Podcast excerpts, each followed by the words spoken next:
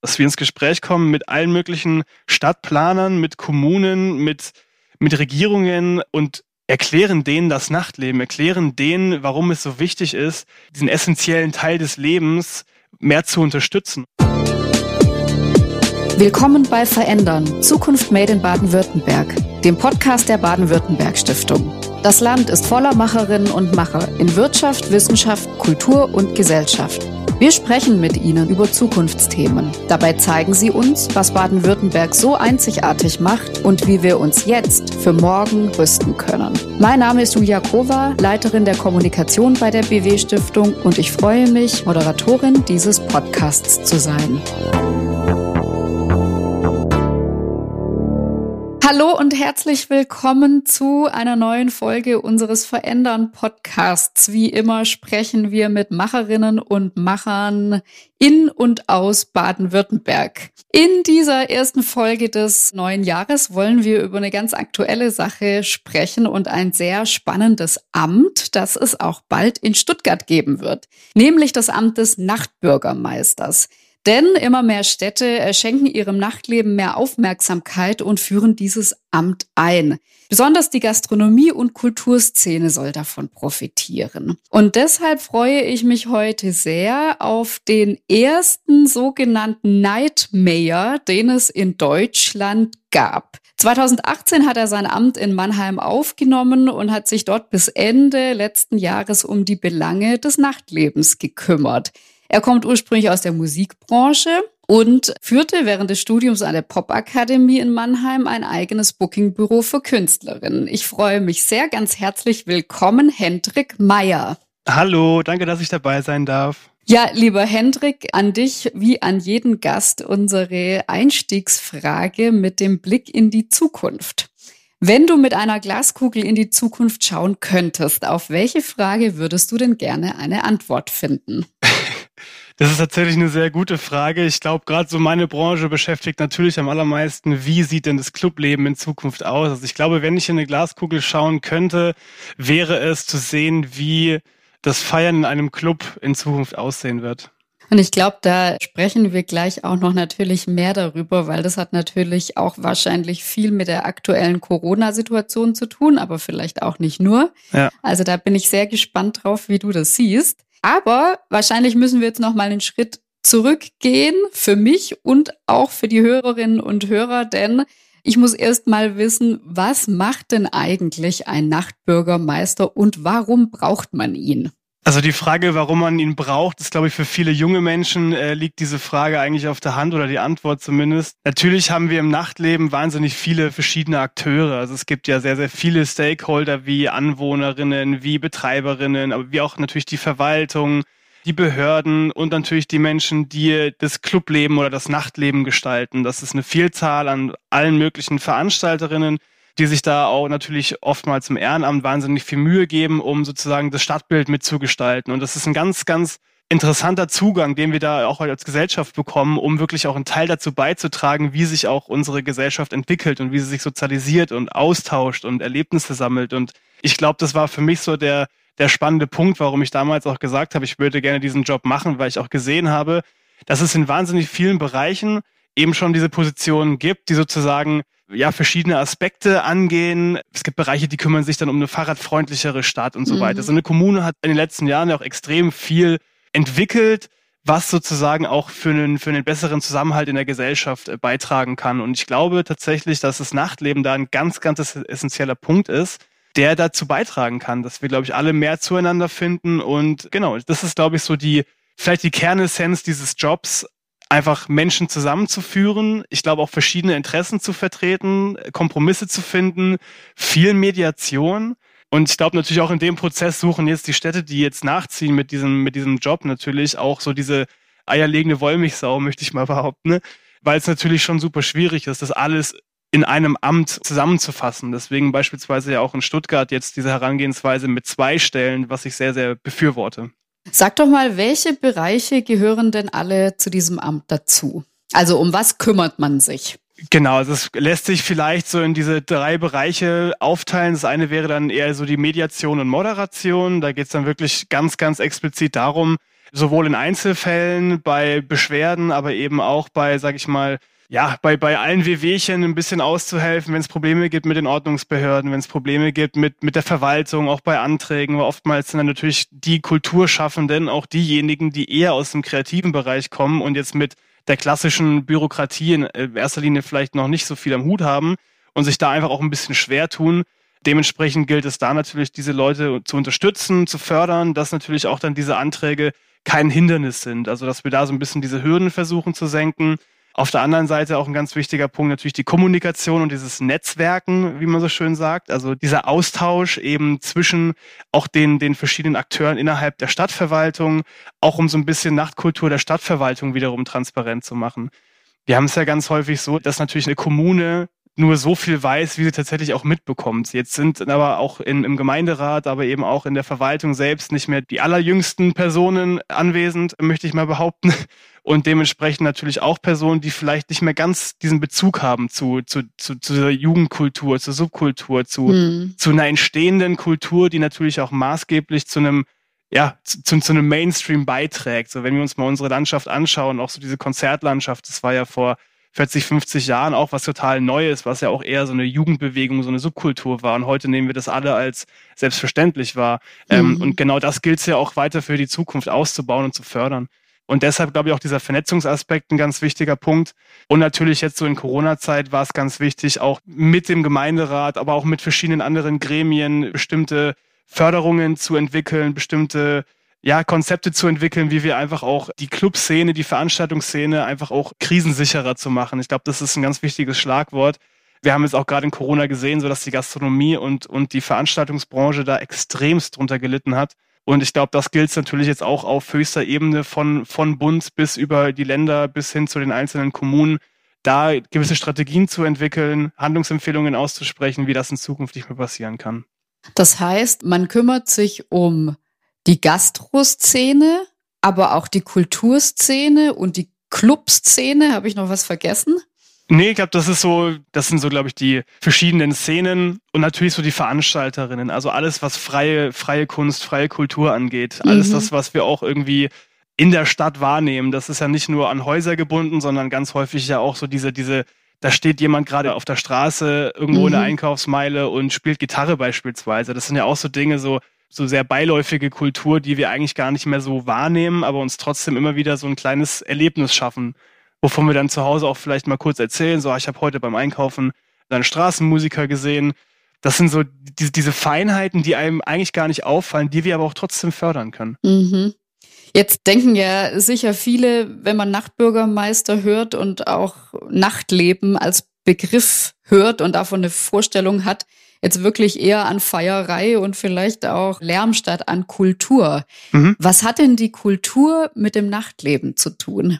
Also Nachtleben ist Kultur und ich bin mir auch ziemlich sicher, dass natürlich bei allen Dingen, die, die passieren, also wenn wir jetzt mal beispielsweise von Autos sprechen, dann das ist natürlich auch mal was sehr Gutes. Auf der anderen Seite, es ist ein Fortbewegungsmittel für uns und auf der anderen Seite haben wir aber auch dadurch natürlich eine sehr hohe Emissionsbelastung und so weiter. Und ich glaube auch, dass es natürlich bei Nachtkultur auch Negativaspekte gibt, wie jetzt beispielsweise eben diese Geräuschbelastung. Ich glaube, es ist immer ganz schwierig, da dann zu unterscheiden, weil ich glaube, wir machen in Deutschland immer diesen Fehler, dass wir zwischen Hoch- und Popkultur unterscheiden oder Spartenkultur und grundsätzlich glaube ich, alles, was vom Menschen geschaffen ist, was sozusagen für Menschen gemacht wird, ist als Kultur zu bezeichnen. Da mhm. kann man jetzt, glaube ich, komplett, äh, das Fass will ich gar nicht aufmachen mit diesem Kulturbegriff. Aber ich glaube, wenn man das auf die Essenz runterbricht, ist es, glaube ich, wahnsinnig wichtig, dass die Nachtkultur einfach auch dementsprechend einen wahnsinnig wichtigen Beitrag leistet.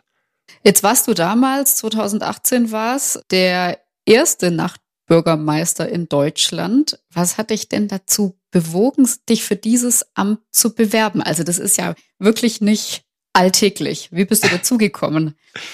Also ich war da tatsächlich so gerade mitten im Studium und habe gerade angefangen, meine Masterarbeit zu schreiben und war tatsächlich damals bei Eventkultur, also bei dem äh, Verband für die regionale Veranstaltungswirtschaft da wurde das natürlich auch dementsprechend irgendwie immer wieder mitgeteilt. So in Mannheim, da passiert jetzt was. Da kommt jetzt so eine Stelle, da weiß niemand so genau, was, was das sein soll. Es wurde auch immer so ein bisschen belächelt und auf der anderen Seite wurde es aber auch immer sehr angepriesen und ich glaube, viele haben das sehr, sehr lange beobachtet, auch in diesem ganzen Bewerbungsprozess, der ja doch relativ lange gedauert hat.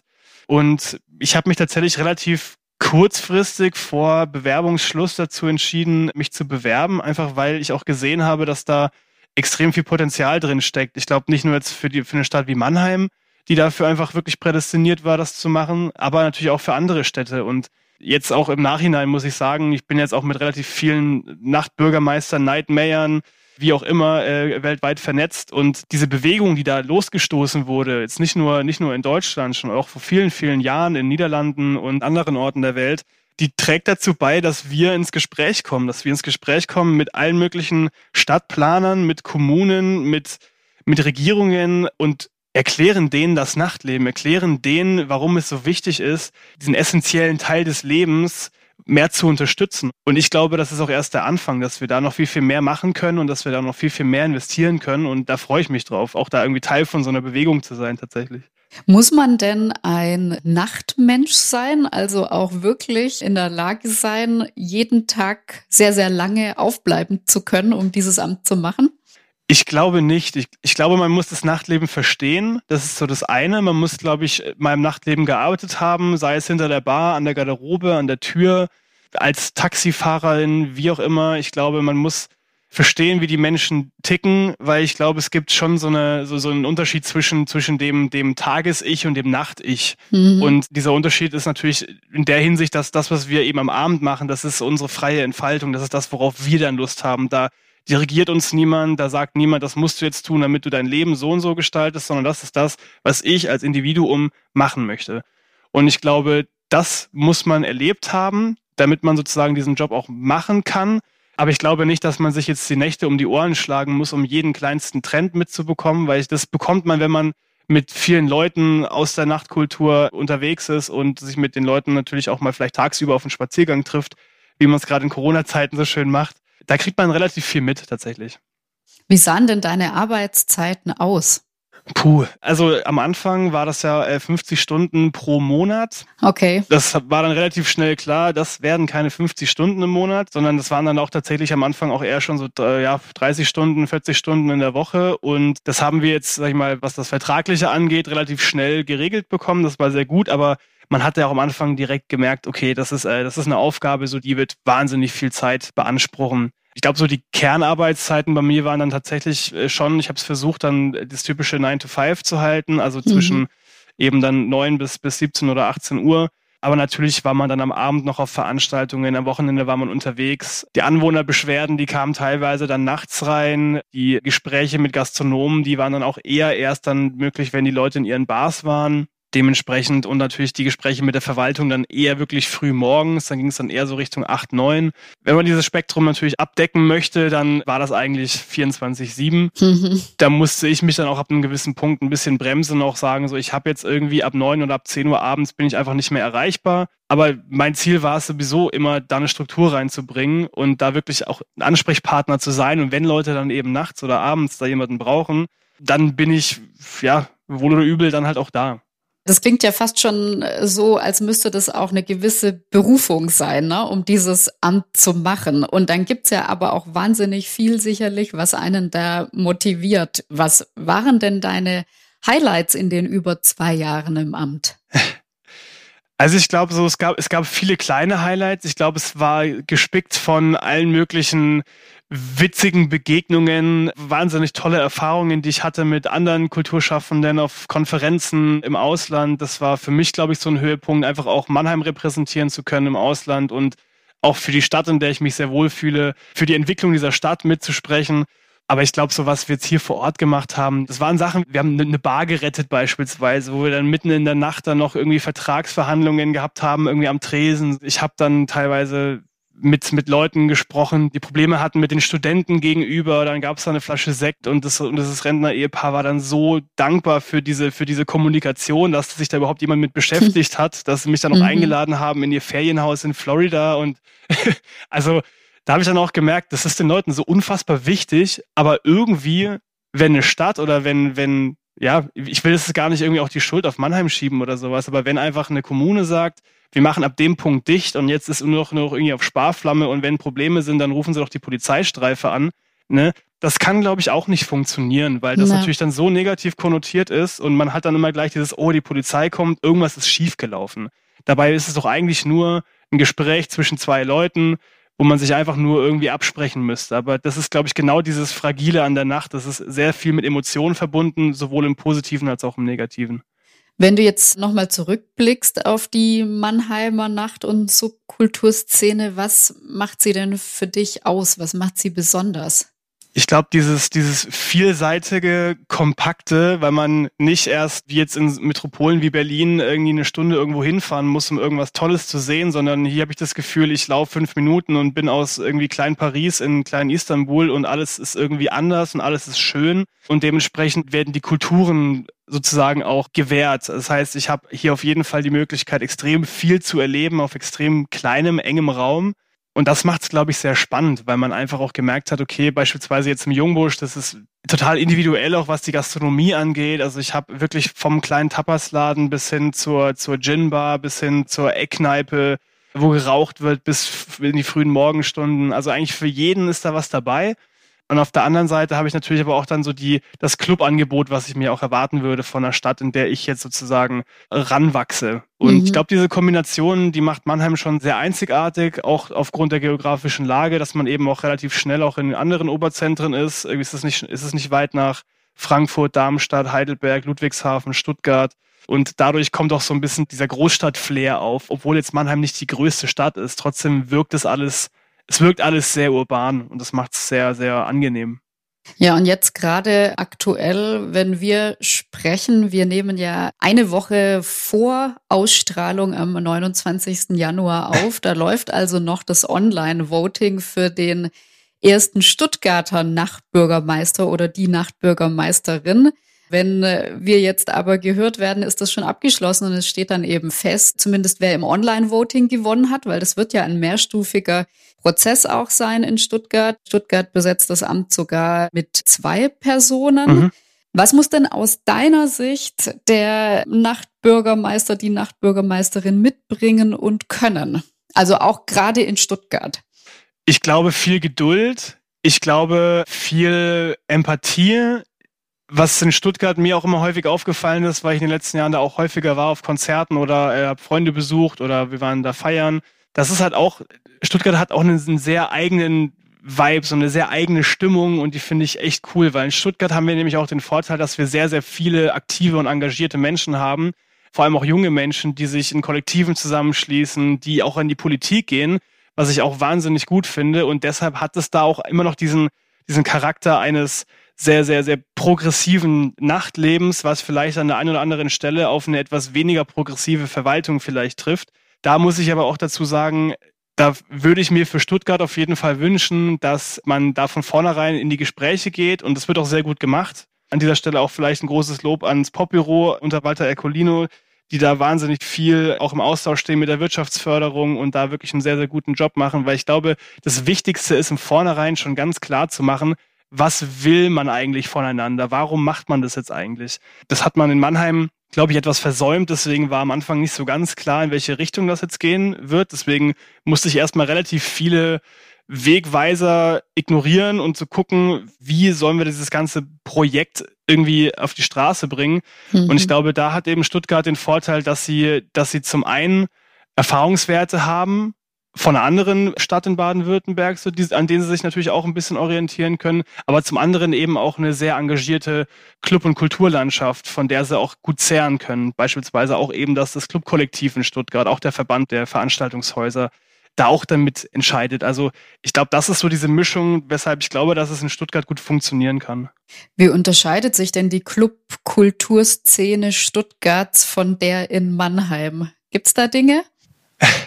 Ich glaube, Vielleicht so der eine Unterschied ist natürlich auch aufgrund der, der Größe, dass in Stuttgart ein paar mehr von mittelgroßen Venues dabei sind. Da sprechen wir von diesen Grassroot-Venues, das heißt eigentlich so Spielstätten so um die 300, 400 Kapazität, mhm. die sozusagen auch dazu beitragen, dass KünstlerInnen, die gerade auf einem aufsteigenden Ast sind, Newcomer, die gerade sich entwickeln, die Möglichkeit haben, eben auch, was die, was die Konzertsaalgröße angeht, sich zu steigern. Mhm. Das haben wir in Mannheim leider nicht. da müssen wir immer wieder mit, mit Multifunktion arbeiten. Das heißt, wir müssen gucken, dass wir die, die Hallen, die wir haben, dann wieder kleiner machen und abdecken. Das würde ich mir, glaube ich, für Mannheim wünschen. Ansonsten, was die Diversität angeht, Mannheim ist tatsächlich eher elektronischer geprägt. Stuttgart, würde ich behaupten, ist eher Hip-Hop, R&B geprägt. Ja. Aber beides super sympathische Feierstätte.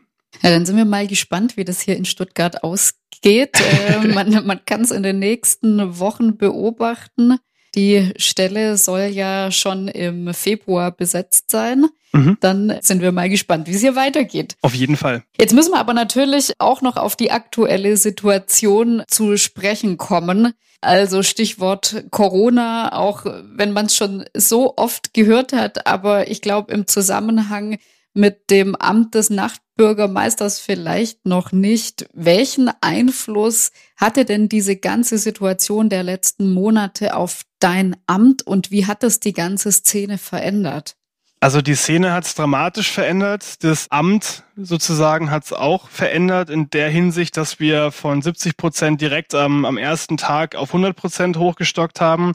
Das heißt, das war dann auch der Zeitpunkt, an dem wir eine, eine Vollzeitstelle daraus gemacht haben tatsächlich, mhm. weil man auch gesehen hat, okay, jetzt geht's wirklich darum, wir müssen diese riesengroße Masse an Gastronomie, an, an Clubs, an VeranstalterInnen, die müssen wir irgendwie informieren, wir müssen sie auf dem Laufenden halten, vor allem jetzt, wo es dann im Sommer wieder darum ging, kreative neue Konzepte zu entwerfen aber auch natürlich mit den Hygienevorschriften klarzukommen. Und da war es dann unsere Aufgabe, dass wir vor allem erstmal informierend tätig waren. Das heißt, ich habe einen Verteiler aufgebaut mit über 1000 Gastronomien und, und Clubs mhm. in der Stadt, den wir dann sozusagen im zwei bis drei Tagesturnus mit den neuesten Informationen und Entwicklungen bedient haben. Und dann darauf aufbauend haben wir angefangen, verschiedene Initiativen ins Leben zu rufen. Wir haben beispielsweise verschiedene Workshops angeboten für Gastronomien, wo wir geguckt haben, wie kann man beispielsweise jetzt im Bereich dieser Ausgehkultur voneinander lernen oder voneinander profitieren. Wenn wir jetzt beispielsweise sagen, in einem Club, der hat einen großen Raum, der kann aber gerade nicht veranstalten, das Restaurant hat Abstände, die sie einhalten müssen, haben aber nicht genügend Raum, können wir nicht sagen, wir gehen mit dem Restaurant beispielsweise über die Straße in den Club rein und haben da so ein bisschen überlegt, wie können wir denn diese Räume, die wir haben, wie können wir so unsere Akteure in dieser Struktur miteinander vernetzen.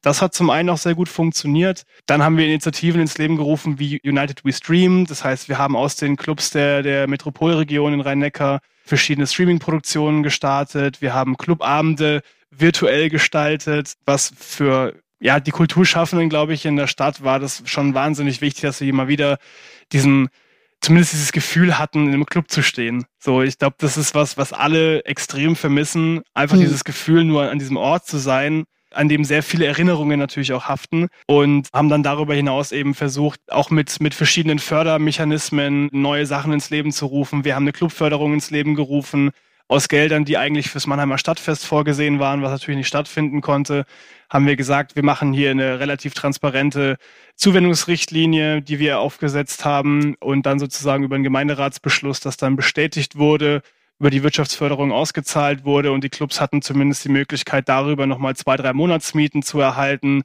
die sie nicht zurückzahlen müssen. Also die Stadt Mannheim war da sehr, sehr kooperativ und auch was das Ordnungsamt angeht, muss man an der Stelle auch sagen, wir haben extrem viele Parklets ins Leben gerufen. Wir haben Parkflächen zu Freiflächen gemacht für Restaurants, für Gastronomien. Mhm. Und die Stadt war im Sommer wirklich, es war, es war so eine schöne, angenehme Stimmung, weil es sich einfach so verteilt hat, weil es nicht so komprimiert war auf kleine Bereiche, sondern es, es war überall möglich. Dementsprechend haben die Leute sozusagen sich auch überall irgendwo platziert, aber entsprechend mit Abständen. Und das würde ich mir, glaube ich, auch für die Zukunft wünschen, dass man an diesen Erfahrungen, die man jetzt gemacht hat in der Corona-Zeit, auch festhält und das auch vielleicht weiter ausbaut.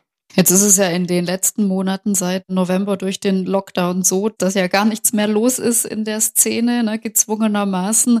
Was macht denn Corona mit einer Stadt, wenn es überhaupt keine lebendige und auch keine erlebbare Kultur- und Gastroszene mehr gibt? Ich glaube, das zeigt sich erst in ein paar Monaten. Ich glaube tatsächlich, was es mit der Stadt macht, ist, es lässt sie ein bisschen vereinsamen. Es lässt vor allem die Menschen vereinsamen, weil sie keine Orte mehr haben, wo sie sich treffen können.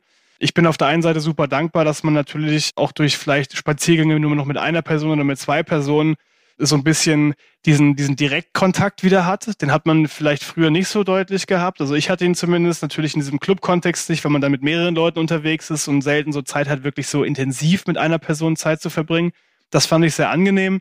Aber ich glaube natürlich, die wir versuchen, die Leute jetzt im Club-Kontext irgendwie bei Laune zu halten. Wir haben jetzt auch vor zwei Wochen äh, oder vor einer Woche einen, einen Denkathon gemacht. Das war sozusagen ein Online-Workshop über drei Tage, über ein Wochenende, wo wir Leuten verschiedene Herausforderungen gegeben haben und die konnten dann über so ein Co-Creation-Tool, also konnten dann online Post-its auf eine Wand setzen und so weiter und konnten da sozusagen an Ideen arbeiten in interdisziplinären Teams wie man das Nachtleben retten kann, wie man das Nachtleben erhalten kann. Und das war total spannend. Und da hat man auch gemerkt, der Konsens bei allen war, ich vermisse es so sehr. Ich gehe aber auch nicht die Gefahr ein, jetzt irgendwie voreilig jetzt wieder anfangen, anzufangen rauszugehen und irgendwie zu feiern oder irgendwas zu machen. Ich glaube, dieser Szene wird auch immer so ein bisschen dieser Hedonismus unterstellt. Und ich glaube tatsächlich, dass die absolute Mehrheit da das sehr, sehr seriös betreibt. Und ich glaube, das ist ganz wichtig, dass es gesagt wird. Wenn du einen Blick in die Zukunft wirfst, nochmal, fast zum Abschluss, was denkst du, wie wird es nach Corona weitergehen? Bleiben wir eher Stubenhocker, weil wir uns dran gewöhnt haben, oder werden wir die Nacht zum Tag machen? Also ich, ich hoffe schon auf so eine kleine Renaissance, muss ich sagen, weil ich finde, die Leute saßen jetzt lang genug in ihren Wohnungen und ich glaube, viele haben jetzt auch natürlich das Bedürfnis, wieder auf Konzerte zu gehen, dieses Erlebnis zu haben. Das wird nicht so schlagartig passieren, wie jetzt beispielsweise im März letzten Jahres dann der, der Lockdown kam oder die Schließung kam von allem.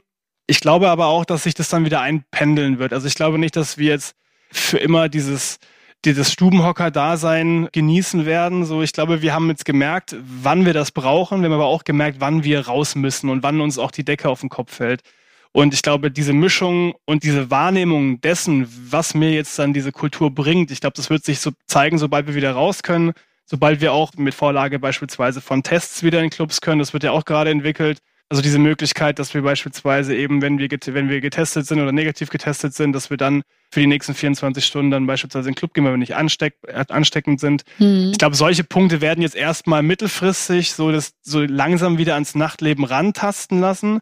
Aber wenn das dann erstmal rum ist und wir dann in ein, zwei Jahren sozusagen wieder ja, ein, ein Club-Erlebnis haben, wo wir uns wirklich komplett frei fühlen können, ich glaube, dann wird es vor allem auch für die jüngere Generation nochmal ein Erlebnis werden, weil das hat man dann wirklich ja, drei, vier Jahre nicht mehr gesehen. Ja, hoffen wir drauf und freuen uns drauf vor allem auch. Und Abschlussfrage.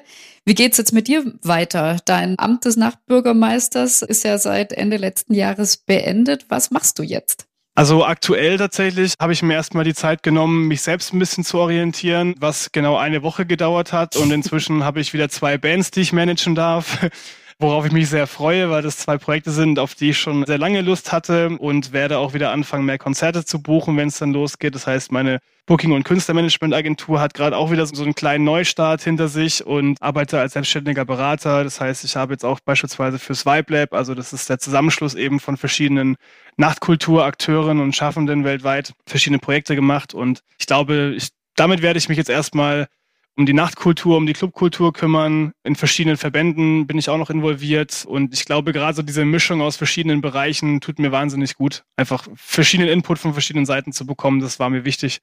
Und das habe ich jetzt. Das klingt spannend und dafür wünsche ich dir natürlich alles Gute und dass du dir vor allem diese tolle Energie erhältst, die du hast. Danke. Aber wir sind noch nicht ganz am Schluss angekommen, denn unsere Hörerinnen und Hörer kennen es. Am Schluss kommen noch unsere spontanen Entscheidungsfragen. Oh oh. genau. da würde ich dich bitten, diese kurz und knapp zu beantworten. Ja. Die erste Frage, wie sieht eine perfekte Nacht für dich aus? Oh, ich glaube, ganz viele tolle Leute. Ich glaube, es hängt immer so eine Nacht, die kann immer relativ schnell kippen mit der Stimmung. Und ich hatte eine Nacht mal in Mannheim in der Capro Bar, die es leider nicht mehr gibt. Und das war die beste Nacht, weil alle Menschen, die da waren, sind irgendwie zur gleichen Zeit aufs gleiche Level an Enthusiasmus gekommen. Und es war einfach nur, es war wie in Trance, es war wunderschön. Ich glaube, diese Stimmung, wenn man von vornherein mit dabei ist und alle Menschen, die gerade da sind, sind gleich und teilen dieses einmalige Erlebnis mhm. einer perfekten Nacht, das ist gegen nichts einzutauschen. Und wenn du dich entscheiden musst, Club oder Bar? Oh, ja, Club, weil Konzerte. Aber ich glaube ansonsten Bar. Mhm. Und Imbiss oder Restaurant? Imbiss. Ah, warum? Ich bin so ein Snacker, sage ich, glaube ich, immer ganz gerne, weil ich finde es irgendwie ganz schön, so dann auf einen kurzen Plausch mit der Person und dann irgendwie vielleicht was auf die Hand und dann einen kleinen Spaziergang. So ich, ich nehme immer gerne, wenn ich draußen unterwegs bin, so meine Umgebung wahr und das kann ich im Restaurant nicht. Mhm. Deshalb glaube ich intuitiv eher Imbiss. Und zu guter Letzt, wer feiert besser? Die Kurpfälzer oder die Schwaben? die Kurpfälzer natürlich. Na klar. Was sollst du auch anderes sagen? Ja. Ja, vielen Dank, lieber Hendrik Meyer, für das tolle Gespräch. Es hat Spaß gemacht. Ja, fand ich auch. Und vielen herzlichen Dank fürs Einschalten. Abonniert gerne unseren Podcast, um immer informiert zu bleiben. Natürlich könnt ihr mir und der Baden-Württemberg Stiftung auch auf allen Social Media Kanälen folgen. Vielen Dank und bis zum nächsten Mal.